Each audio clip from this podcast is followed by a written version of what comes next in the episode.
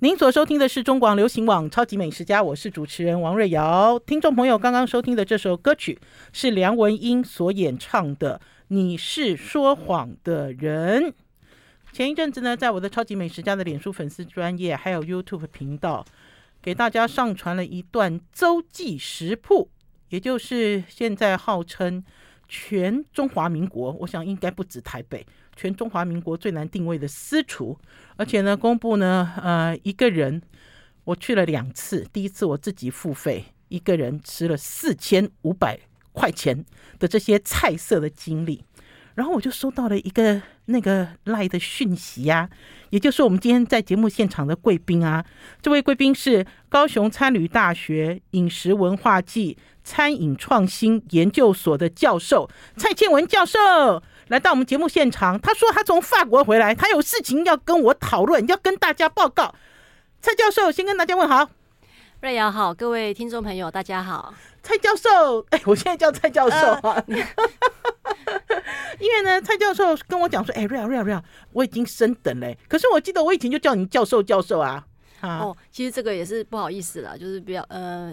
因因为学校其实老师，我们大我们都会尊称老师是教授啦。那但是其实这个也没有什么啦，就等于说是我呃，因为过去的研究就是说做了一个算是一个，应该说是也不能说是总结，就一个算是一个小结吧。那就是我也是，就是这疫情期间，我觉得这也是一件让我很开心的事情。当然开心啊！我们刚才就讲说叫大声叫他教授，可是因为大声叫蔡教授的时候就觉得好生疏啊。因为其实蔡老师来我们超级美食家好多次了，而且呢每次呢都是给大家传递这种。有关于法国来的饮食，法国来的文化。法国来的历史，我就听说蔡教授，你前一阵子去法国了？是我七月呃八月中到九月，大概九月中吧，就是大概去了几乎一个月这样。啊、可是还是疫情期间呢，发生什么事？你为什么跑去法国做什么事？哦，其实法国，因为我过去其实每一年都会回去一次，因为我求学期间在那边住了十年嘛。嗯。那呃，因为累积到今年已经三年，就因为疫情的关系，三年半都没有回去。那我看了一下新闻啊，其实法国目前呃欧洲啦，欧洲欧美。国家他们就是已经就是决定跟病毒共存了嘛，所以其实基本上我调查，我当然是有先调查一下情况，有一点因为因为我也很怕死的。那那那我看了一下，而且我又去问了一下当地的朋友，他们那边情况其实就是算是 OK 了啦。那所以我就决定就是去试试看，这样就呃那呃其实他这个台湾要过去哈，我们其实基本上完全不需要准备任何。就是任何，因为他们那里其实我觉得简单的讲就是死猪不怕滚水烫，因为他们确诊的人太多。他也，不要你看你有没有那个打了几针啊，这些都不要吗？他们完全都不要。就是呃，其实我们法国就跟日本不一样，日本人他还可能做事还是比较谨慎的。对。那欧美国呃法国其实欧洲像英国、法国都是这样的情况，就是他们确诊的人其实就是已经多到搞不好多到 多到已经就是没现在没有确诊，可能是一个凤毛麟角，所以搞不好已经确诊很多次了，对不对？那个状态。对，但但是因为它这个病毒一再变种，所以现在目前就是几乎就是跟一个感冒差不了多少，而且很多人是没有症状。好，那蔡教授，我又有问题了。这个问题是游客的问题，所以换句话讲，就跟以前我进出法国是一样的吗？几乎都一样。我我其实我我之前有一个也可以让大家跟大家分享一下啦，嗯、就是我有打去这个法国的在台协会，好，就是他们我这边的就是驻驻台湾的这个代表处，嗯、我询问他们说是不是我要确认嘛，因为我怕这个区会发生什么问题。我说需不需要做什么准备？嗯、那他是跟我讲说，其实需要他他建议我啦，就准备一个那个医疗保险。那医疗保险其实台湾现在因为之前发生过那个乱象，嗯、所以不可能就是没有任何保险公司有卖。嗯、那他那时候他就我就问询问。旅行社的这个老板，他就推荐我一个是深耕医疗保险，嗯、我记得台币好像也是不到三千元啊，要他要看你去的时间长短，他会做一个计算。对，那呃，但是我。算是很幸运呐，就是这算是一个买一个安心呐。嗯、其实我就想，没用到，对，没有用到。他我后来有去查一下那个法规哈，就是欧盟他们是有规定说进去要备用一个这样的东西，嗯、因为他怕你在当地可能就是看医生要花很多钱，你又付不起嘛。嗯、可是其实原则上。呃，他如果没有查到你，所以这个也是有一点，就是看你碰运气。但是他几乎不会去查这个啦。是，然后还有啦，你旅游平安险也有买，对不对？就什么东西都照旧，是不是？就几乎全部都就全全部都照旧啊！其实这个旅旅游平安险，对那个是哦，我也没有特别买，我就是机票上面，因为我是刷一个就是保障很好的信用卡。然后还有机票的价格有变贵吗？这个很难买吗？哦，其实机票这个倒是一个非常棒的问题。而且那个时候是八月嘛，等于是八月那个时候最旺季，台湾还没有，虽然是最旺季，可是台湾人还不太出国，对不对？那个时候，但，但是因为航班也变得很少，嗯，所以呢，其实最让我觉得惊讶的哦，您刚你刚才说有没有什么改变？我觉得最可怕的就是机票的价格。现在这个机票呢，几乎就是把这个呃经济舱当商务舱来卖。对，而且航班非常的少。我当时还蛮天真的哈，我就预计了两个，预计了几个我想要的时间，结果全部都不行，因为根本没有航班。我我本来还想要问说，飞机上是空还是挤？非常挤，因为我有看到，我有一个朋友，一个同学，他去了法国回来，他拍了两张照片。飞机上都空空的，我就有一点错乱。我想说，现在应该是很拥挤的时候啊，对不对？嗯，应该这样讲啊，就是说我搭要可能要看是什么航空。那我当时哈，我那时候看了一下新闻，我就一个立即的判断，我一定要坐直飞的。嗯，因为现在航班少，然后机场又缺工，对，所以你在转机的过程中会遇到的状况是那个几率是很高，不可预期的状况会变多了。是，那这样你可能就会产生很多麻烦。所以直飞很抢手。直飞一般就是它比较安全，所以它也会比较抢手。嗯、那我回想起来，我我八月中出发的时候，当天那天那个飞机是客满的。嗯哼，那就是回来的时候呢，差不多有大概八十百分之八十五的座位都有坐的。好，那我想要问一下蔡教授，上飞机之前有特别的东西吗？比如说喷酒精啊，你知道大家要开戴口罩啊，甚至我相信应该不会有人全副武装了吧？没有吧？没有，都没有。呃、我我那个 客观的来讲，我觉得上飞机之前呢，我我们就是因为我是搭国际航空，搭长龙，嗯、那长龙就是规定就是一般的就是喷酒精啊、消毒，然后要必须要戴口罩。可是如果你是搭欧洲的航空是没有了，连口罩都不需要戴。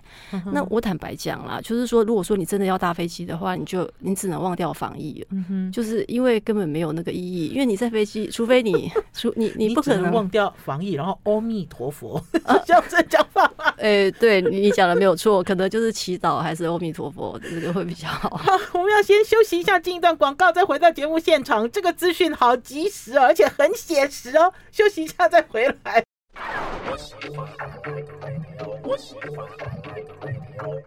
我是王仁瑶，您所收听的是中广流行网《超级美食家》。我们今天邀请到的是蔡倩文蔡教授，高雄餐旅大学饮食文化暨餐饮创新研究所蔡老师，来到我们《超级美食家》来给大家带来第一首有关于法国饮食、法国餐饮，还有法国现在你所怀念的法国的点点滴滴呀、啊。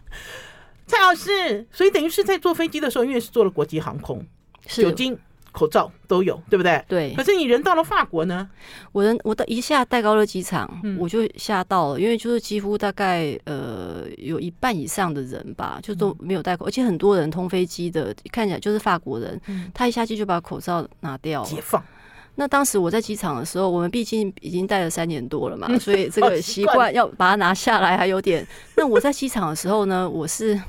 我我是还带着啦，但是我就发现很多人都没带嘛。那我我那时候我就叫了一台 Uber 到市中心去，那那个司机也没带啊。那嗯，那我就呃，反正因为我们的好习惯已经养成了，我就继续带着。可带着以后，我那时候是到里昂车站，我要坐火车到南部巴隆市，就是那个米其林。唯一三星女主除安索菲。你不是待在巴黎啦？你是直接先往南部走？我先去南部，后来再回来巴黎。好，那我就那我就去了以后，我就发现说，这个里昂车站，我不能说完全没有戴口罩的人，还是少数有一些人戴啦。左右。比如说像亚洲人啊，或者是说看起来我不晓得可能特别谨慎的人，可是其他就几乎整个看起来就是没有人戴。那在那个当下，我就想说。其实我们戴着口罩也是有点怪啦。那最好笑的是说，我坐上火车以后呢，其实这个车长他就广播了，嗯、他说目前哈就是还是建议大家都戴着口罩。可是我，哦、但是我放眼望去，我的这个车厢没有半个人戴，除了我以外，没有人管。那我想说，难道是只有我听得懂法文吗？然后过一 过一会呢，查票员来了，他也没戴。啊，所以我在，所以我也决定把它拿下来了，因为你太特立独行了。呃，对啊，那个，所以这个这个情况，那那之后呢，到了这个南部的巴隆斯，因为它是小城市嘛，所以那边的人更是没有半个人带，就是就巴黎其实相较之下带的人还是稍微，因为观光客可能还是对，那个南部就没有半个人带啊。还有，我觉得在法国，因为它这个地广人稀啦，我这样讲对不对？这个是一个啦，稠就人跟人之间没有那么稠密。嗯、但我想另外一个就是说，他们也是决定，就是说真正的就是把这个当成就是一个一般的感冒这样看待。那目前我去的那个时候啦，现现在也许有也也许有在更正，但是我去八九月那个时候，他们只有去医院才是。才有才有规定说要带，那其他任何地方，捷运啊，什么百货公司啊，人挤人的地方，是看展览啊，都完全都不需要带。所以问题是蔡教授，所以你这样一路下去都身体健康、身强体壮啊？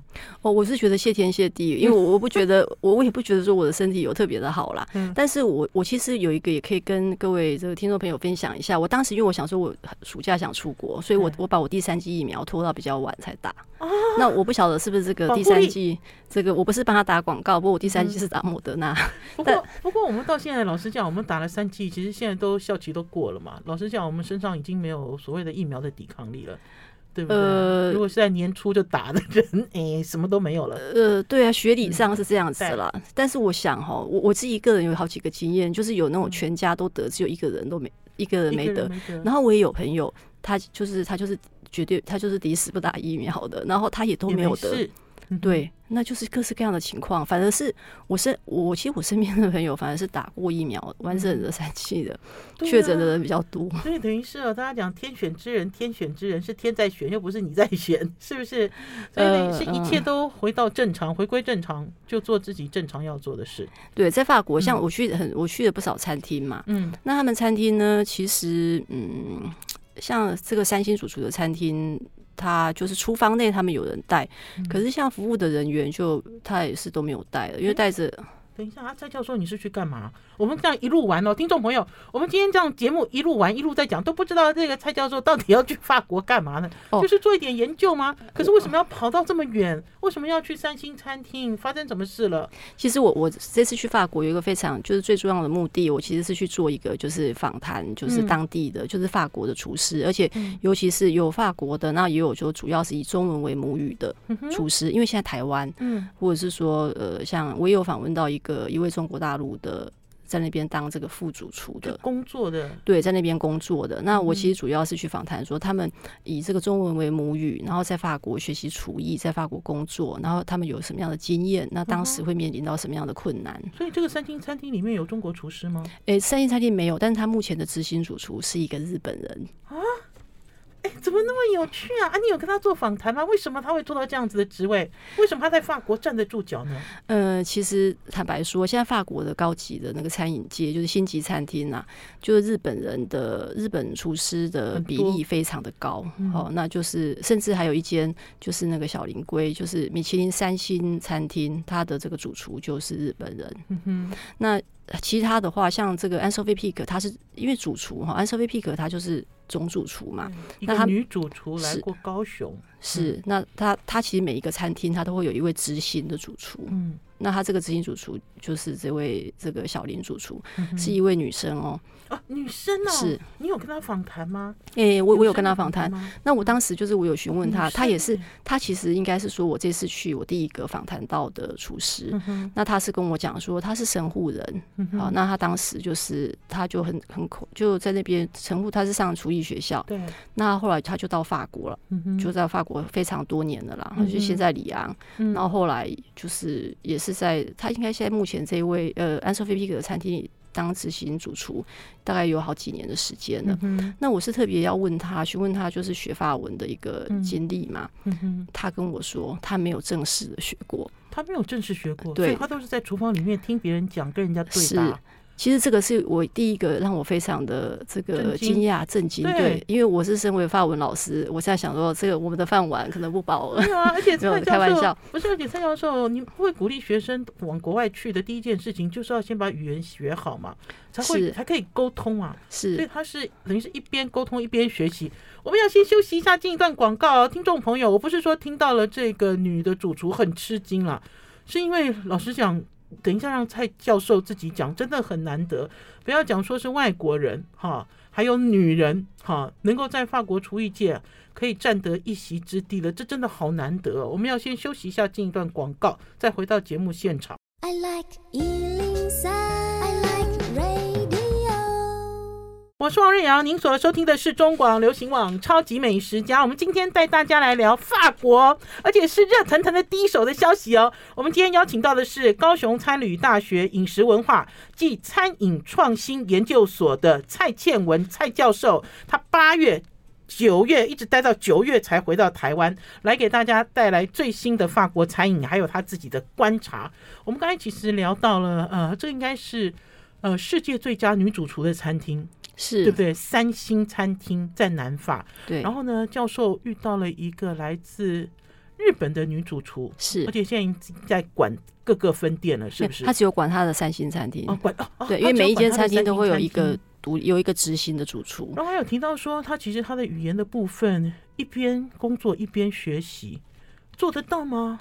那我其实因为我在那边待了六五五六天哈，嗯、那我其实我就去他的厨房，就是整个从头到尾观察的非常久的时间。他的厨房哦，哦，对啊，那当然。哦、好好，我好羡慕，真对，而且我待了非常多天，待到这个有点、这个、有点有点太久了。所以他有让你，你看我又想吃的，他有让你坐在那个 chef table 上吃菜吗？比如说要出的菜啊，你可以尝一口之类的。你看我又开始我又开始幻想了，有吗？其实我我必须讲啊，在过程中，三星餐厅它其实是不这个这个应该是不太允许。但是我跟你讲一个让你更羡慕的事情，嗯、什么事？就是我我要出发前，我有在他的三星餐厅订了一个位置。嗯，好，因为我这次去，我就是跟他订，我住他的旅馆，然后跟他餐厅订一餐嘛。因为我想说，我去那边观察以后，我我毕竟我也是要去试试看他的一个整个套餐。结果我去呢，因为那个 Anne-Sophie Pic 他二零一八年他来过高雄，所以瑞瑶，你记不记得我们还一起去逛了很多地方？我们还跑去三凤中街去逛年货，然后他的两个副厨对好多东西都很感兴趣，而且什么东西都敢放进嘴里。哎，是他们就是因为法国厨师，他们其实这个接受度都很高的。那他当时他回去之后，就是我们就变成那时候就是就变成就是变好朋友啊，好好对啊，就是聊的还算就是蛮愉快的啦。那他这一次我在我在我跟他的餐厅定一个位置，那他当时他那时候我为什么八月中才去？有两个考量，一个是因为法国本来很热，那就八月中会好一点。那第二个就是说他也是八月中才回到那个瓦隆斯他的那个家乡。那他到他他第一天就跟我讲，他说。他建议啊，他说这餐他要请我，然后就请我在他的厨房一起用。所以我就说，就是 chef table 啊，对不对？呃，真正的 chef table。对，这是真正。那就是说，我觉得这个简直是这是非常难得的经验，就是这些菜，就是是这位就是创创呃创作这些菜的主厨，他会跟你讲。就是你会发现说，其实他在整个用餐的期间，他是他一直在动脑，嗯、哼就他可能会就会发现有一些新的想法啊。嗯、然后他随时他有一本簿子，就是一本小小的笔记簿，他会随时把他的想法就记下来。好兴奋哦！我现在满满脑子都在想，在那个厨房里面是给你打一张桌子吗？还是干什么？是像电影情节这样子那么尊荣的感觉？哦、其实没有，他们的厨房本来就有一张桌子，那个就是专门，其实就是 主厨的好友啊、亲戚，如果说要用餐的话，可以在那边就是用餐。那它其实基本上就是位于它的位置，就是在这个呃座位客人的座位区到厨房，嗯、好进去厨房以后，就是厨房一进去的最右边，所以其实都可以看得到厨房的一举一动，对不对？完全可以看得到。所以我们在用餐中，也许用到一半，他就刚好他就可以去跟厨房里面的厨师去沟通一下，就是再去讨论一下做法。嗯哼，哦，好荣幸哦。嗯，我觉得会被邀请进到这个 chef table 哈，跟被邀请进到厨房里面可以看作业，这个是很难得很难得了。对，而且我学到很多。所以教授，你看到了什么在他的厨房里面？他的厨房呢？其实我先分好，可以分好几个地方讲。嗯，那我就先讲这位日本籍的执行主厨，因为我对他印象非常的深刻。嗯，那他跟我说，他没有去，他没有真正的学过法文，但是他的法文是 OK 的，就是只。那我后来应该平心而论，在厨房，呃，我客观的来讲啦，就是说厨房里面工作，其实真正重要的是你的技术。嗯哼，那语言也是需要，因为语言毕竟，但是你的毕竟门槛跟念法文系的学生，因为你不是要当用法文写作的作家，所以主要就是听啊，听是最重要的，你要听得懂。那就是说的话，其实说的话，他们就是固定几个。还算是蛮容易就可以学到的一些指令呐、啊。嗯嗯、那真正的重要的还是说，就是你的你的技术，嗯，好，你的手艺。那还有说，你必须要去了解一些，呃，那个滋味的搭配、食材的搭配，好等等。嗯、那另外一个就是他们的厨房内场人非常的多。嗯哼人差不多接近有快二十个，嗯，那因为法国菜它其实是分工嘛，对，那它等于说就是它可能就是好分好几个区，什么菜什么菜之类的，对，做前菜的，那还有这个热台呀、啊、等等，那还有说前面那这个小林呃，这个这位执行主厨呢，他的工作就是他其实就是在做控菜，嗯哼，他就会说他其实就在控速度啊，然后控那像法国菜其实最重要的是主菜，嗯，那主菜会牵涉到说像它的熟度，对，所以那客人其实他。来的时间都不一样，对，那他就必须要在这方面要去做非常精准的控管。主要是在控菜，所以他其实并没有在厨房里面做料理，对不对？可是我相信这些他都经历过，他但是他，可以控菜。可是他也会随时帮忙，因为厨房、嗯、其实厨厨房里面对厨房的情况哈，他是。呃，几乎就是这个一直改变的啦，好像战场一样，对，而且大家都一直轮替，是真的就像战场。那有时候可能呃要出菜的时候出一个主菜，有时候也许你只要出两盘，嗯、那有时候可能一次要出个十盘、八九盘。对。那这个主厨，其实身为这个主厨呢，你就是要看呐，就是说你平常如果说人没那么多的话，你可以不用这么忙。可是如果说真的要一次出一次出非常多菜，他都一定会去下，一定都会去帮忙。而且就跟蔡教授讲的一样，我们其实吃法国料理，或许不像中餐哦，你要热乎乎，可是每一个食材的那种生熟度要很精准啊，是是不是？对，这个是法国料理很讲究的一个一个面向。你等一下，蔡教授，你讲了那么多，我可不可以知道你在那个 chef table 那边吃到什么菜？哎呀，我好摇贵啊！我想知道这次女主厨上了什么好吃的菜，让你咽口水。我有看到你咽了一下口水，是什么料理？可以给我们大家分享一下吗？呃，其实我在那边，目前他的餐厅呢，其实法国有非常多的餐厅，他因为疫情的关系，他就是改成说很多就是改成是单一套餐哦，所以他也受到了影响，因为观光客对不对？因为他们内地的人没有跑来跑去。是是对，我我想我我觉得应该是。我我没有我没有去请教他这个直接去讲，嗯、但是我但是我就观察到说，像他目前他的三星餐厅，嗯，就是中午跟晚上是供应一样的套餐，那就是就是其实就是以前的 tasting menu，哦、就是品尝式套餐。那品尝式套餐呢，嗯、它就总共会有十加一道，所谓的很多，嗯、对，十加一道意思那个加一哈，就是指的是开胃菜了，嗯、因为开胃菜他们一般就是不会写。对，那个就当成说你只是小开胃菜，那就接下来就是十道菜这样。那十道菜它也都是会分成有前前面几个是前菜类的，那主菜类的，再来就是说也有卤肉跟甜点。那、啊、所以这次你吃到的这些菜，跟我们在呃几年前在高雄有重复的料理吗？哦，就是他又把他的经典菜色放进去，还是全新？其实这是一个非常棒的问题，而且也是让我非常的惊喜。嗯，他的这些他十道菜里面，其实只有一道前菜，他就是他那时候来高雄，你你记不记得？说他有一个四面饺，嗯、但是他用的汤那个是菌菇加普洱茶的汤，嗯、然后去加这个包乳酪的这个四面饺。好、嗯，这个是 Anne-Sophie Pic 他的发明。嗯、那但是他这一次就是唯一有保留下来的是这个四面饺，但是它是它的三星版本，就是是抹茶的皮。然后呃，就然后加加上，也就是说，它的汤跟这个四面饺是完全不一样。那中间包的乳酪，它是用羊乳酪，那个时候在高更精进是在高雄，他用的是那个 Brie，好是布里甘酪。那另外还有唯一保留。好，蔡教授，我们要先休息一下，进段广告，不好意思哦，好听众朋友听到都流口水了，要先吸住，等一下再流出来哦。休息一下再回到我们节目现场。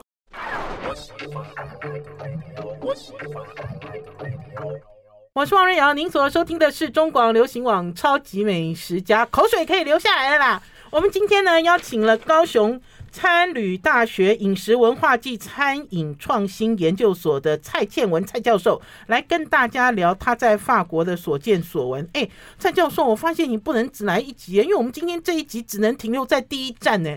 没有其他的法国都没有讲哎，光是啊这个最佳女主厨的餐厅就让人很惊艳。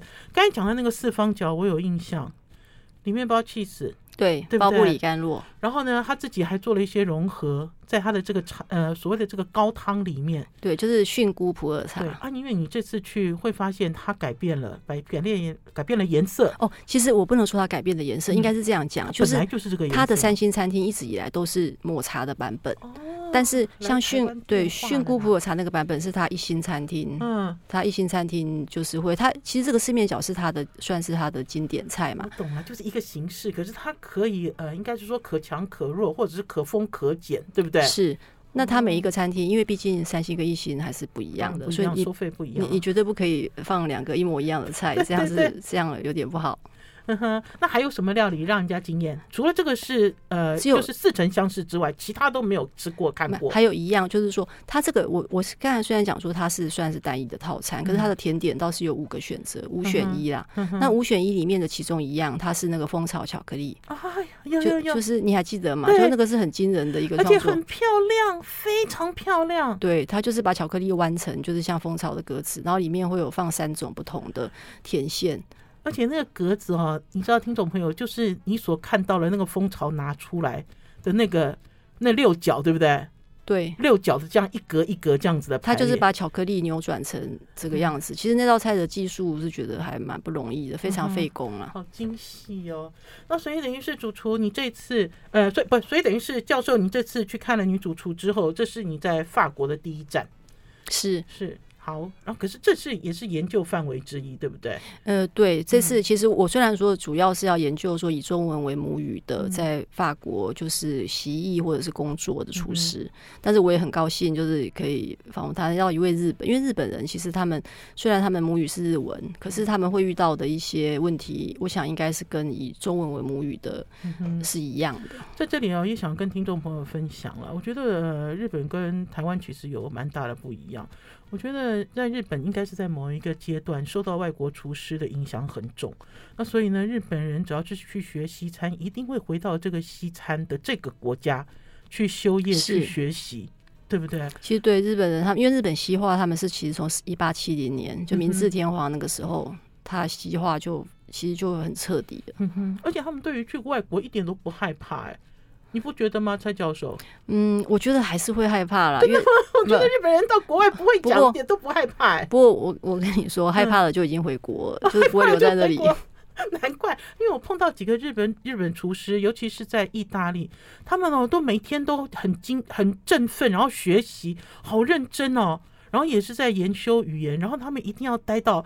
一定的时间才要回去，而且老实讲，他们是日本人到国外去申请工作机会，其实不容易哎。对，没有那么简单哎。不是说我今天想要去，我有钱，我想要去哪里，我要去，不是这样子哎，比我们想象中难多了。他们的学习精神确实是非常的、非常的好。那像呃，你说我，我其实这次有访谈到约台湾，目前，而且他他是一个高雄人。他在哪里工作呢？他在一间，他在蛮多间餐厅工作过，然后也曾曾经包含米其林一星的餐厅。嗯、那他他就跟我讲到说，其实他在学的一个这个过程里面，因为毕竟他要。每他们其实厨师他换餐厅是很常见的事情嘛，对。但是他有跟我讲到有一个让我觉得呃印象很深刻的事情，他说其实，在每一间餐厅，他都觉得说至少要待个一两年以上。没错，对。那因为现在就是有很多年轻的一代，他可能就是觉得说他学三个月。他自己觉得他已经学到，所以他就离开了。可是他跟我说，他自己的经验是，像有一间很他觉得很棒的意大利餐厅，他只有他待一年，他觉得他他非常后悔，嗯哼，因为他希望他觉得他应该在里面再待久一点，可以学到更多。我觉得其实是观念上的不一样了。我们现在其实看到台面上好多名厨哦，他们秀出曾经在哪里。哪哪几个有名的餐厅工作，然后可是还是说实习，可是你仔细细究，待的时间都很短很短。老实讲呢，如果在这个地方工作不没有超过两年，根本没有资格写出来，这是属于你的经历，因为几个月不算经历啊。是，其实这点我很认同，是不是？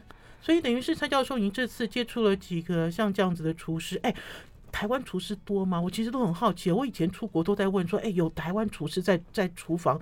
回答都是没有。哎，呃，你说的是在法国餐厅吗？对，在法国餐厅有有有增加的趋势，但是目前其实还是日本现其实法国的餐厅的内场啊，嗯、目前。几乎都有一半以上是外国人，因为 Hobson 对不对？你会归租是因为 Hobson 的关系？我觉得有很多原因啦，其中有一个原因当然也是说，就是法国的年轻人，因为这个工作很辛苦，对，那所以很多人再加上说疫情，所以很多人也就转向。那再来就是说，因为法国料理很有名，所以当然有很多外国人会去那边。想要去那边学习，嗯，那当然最多的会是日本人。对，好，那再来，其实韩国啊，亚洲啦，亚洲国家，嗯、那台湾也有，嗯，中国也有。我知道韩国人很多很多，是韩国真的是有蛮多的。在这个在在法国的法国餐厅里面，还有我刚才为什么会讲到侯伯雄的原因，是因为，呃，侯伯雄有一个很厉害的弟子，叫做须贺洋介。我记得那时候侯布雄来到台湾开台北店的时候，那时候徐鹤阳介还是台北店的驻店主厨。可是现在大家如果提到徐鹤阳介就知道了，他回到日本去，他现在好红哦，参加了料理铁人，你知道，俨然已经成为日本当代就是自成一派的法国大师了。是因为很多人会看到成功。成功的呃一些人的身影，就会想要去 follow 这件事情，是影响真的蛮大的，影响真的很大。嗯哼，好，然后呢，所以等于是呃蔡教授这次呢访谈了几个在法国的台湾厨师，呃，除了我们刚刚所讲的，还有吗？还有其他的案例吗？嗯、呃，就是我还甚至访问到一位女生。做做甜点吗？你看我们两个女生就做甜点。哦，这位这位这位女这位女厨师呢，她其实她过去她是念法文系的，就她其实她并不是说是科班出身，但她从小就是非常对做菜很有兴趣，所以她后来就她后来就到法国去嘛。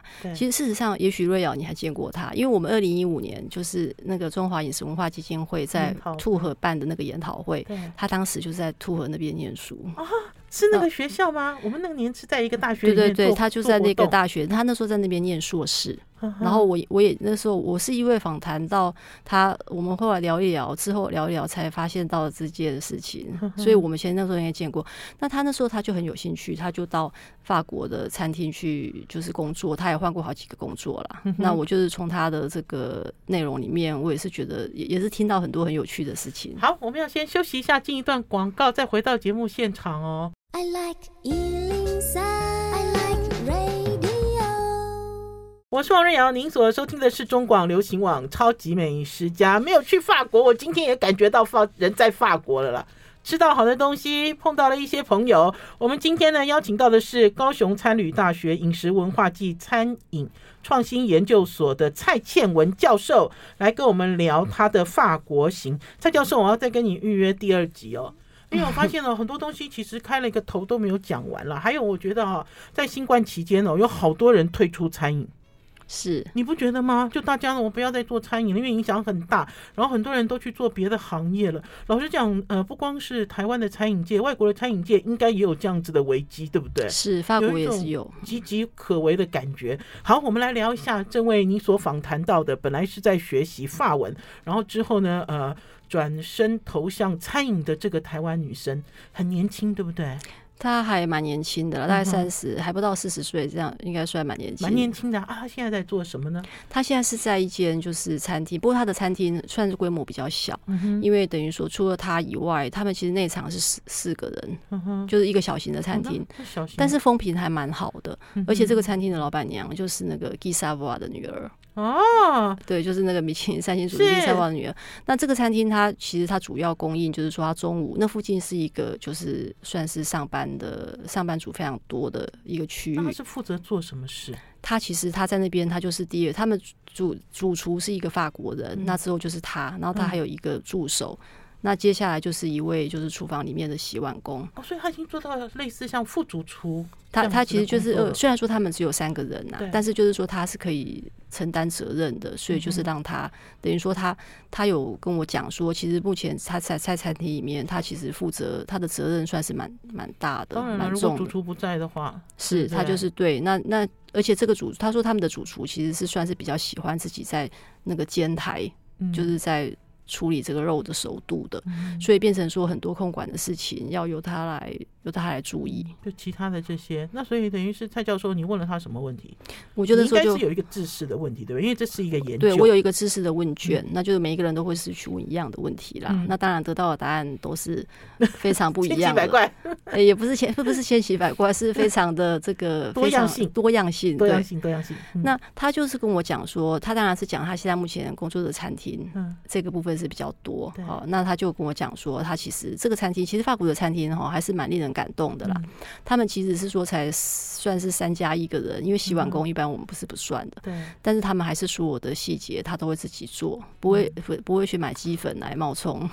不会冒鸡，就等于还是要照 K 缸啦。什么东西，就算餐厅规模小，对不对？开玩笑，他是跟名厨相关的餐厅，怎么可能呢？哦，对啊，那他们餐厅有几道名菜呀、像这个什么烤那个。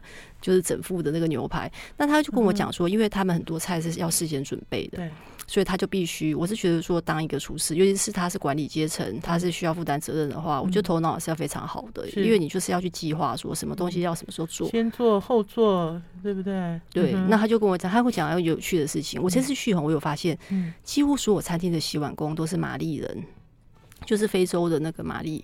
哈哈，为什么？呃，有几个原因，因为玛丽她以前是法国的殖民地，所以他们是会讲法语的。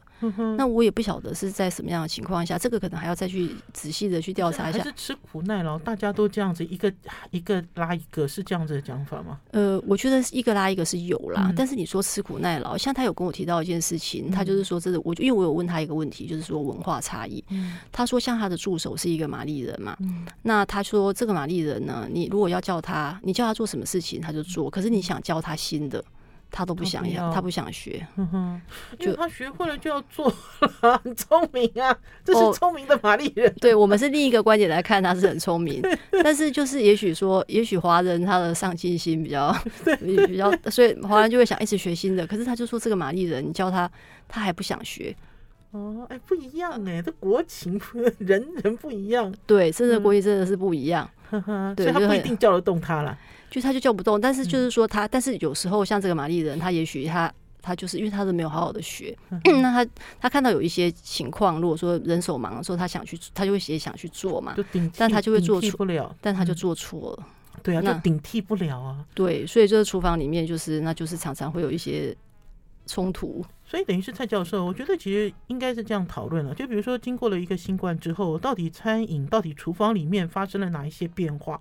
发现了哪些质变？搞不好在以前，在这个餐厅里面，你只要做好你分内的工作就好了。可是经经过新冠之后，有可能你变成每一个部门，还是每一个一个，你都要有一点点涉猎，对不对？因为它的顶替，它的替换。因为人变少了，它的替换，它的替换率会变比较高，是这样讲法吗？哎、欸，其实这要看餐厅的规模啦。如果说像三星餐厅，它有接近二十个内场的员工，嗯、他们其实基本上还是是比较是各司其职，因为他每一个工作都要做到非常的好。对。可是如果说有很多餐厅，其实它的规模大概就两三个人，那这个就不一样。两、嗯、三个人的话，一定是每个人都什么要、嗯、都什么都要做。那我到底要变玛丽人比较好，还是要变？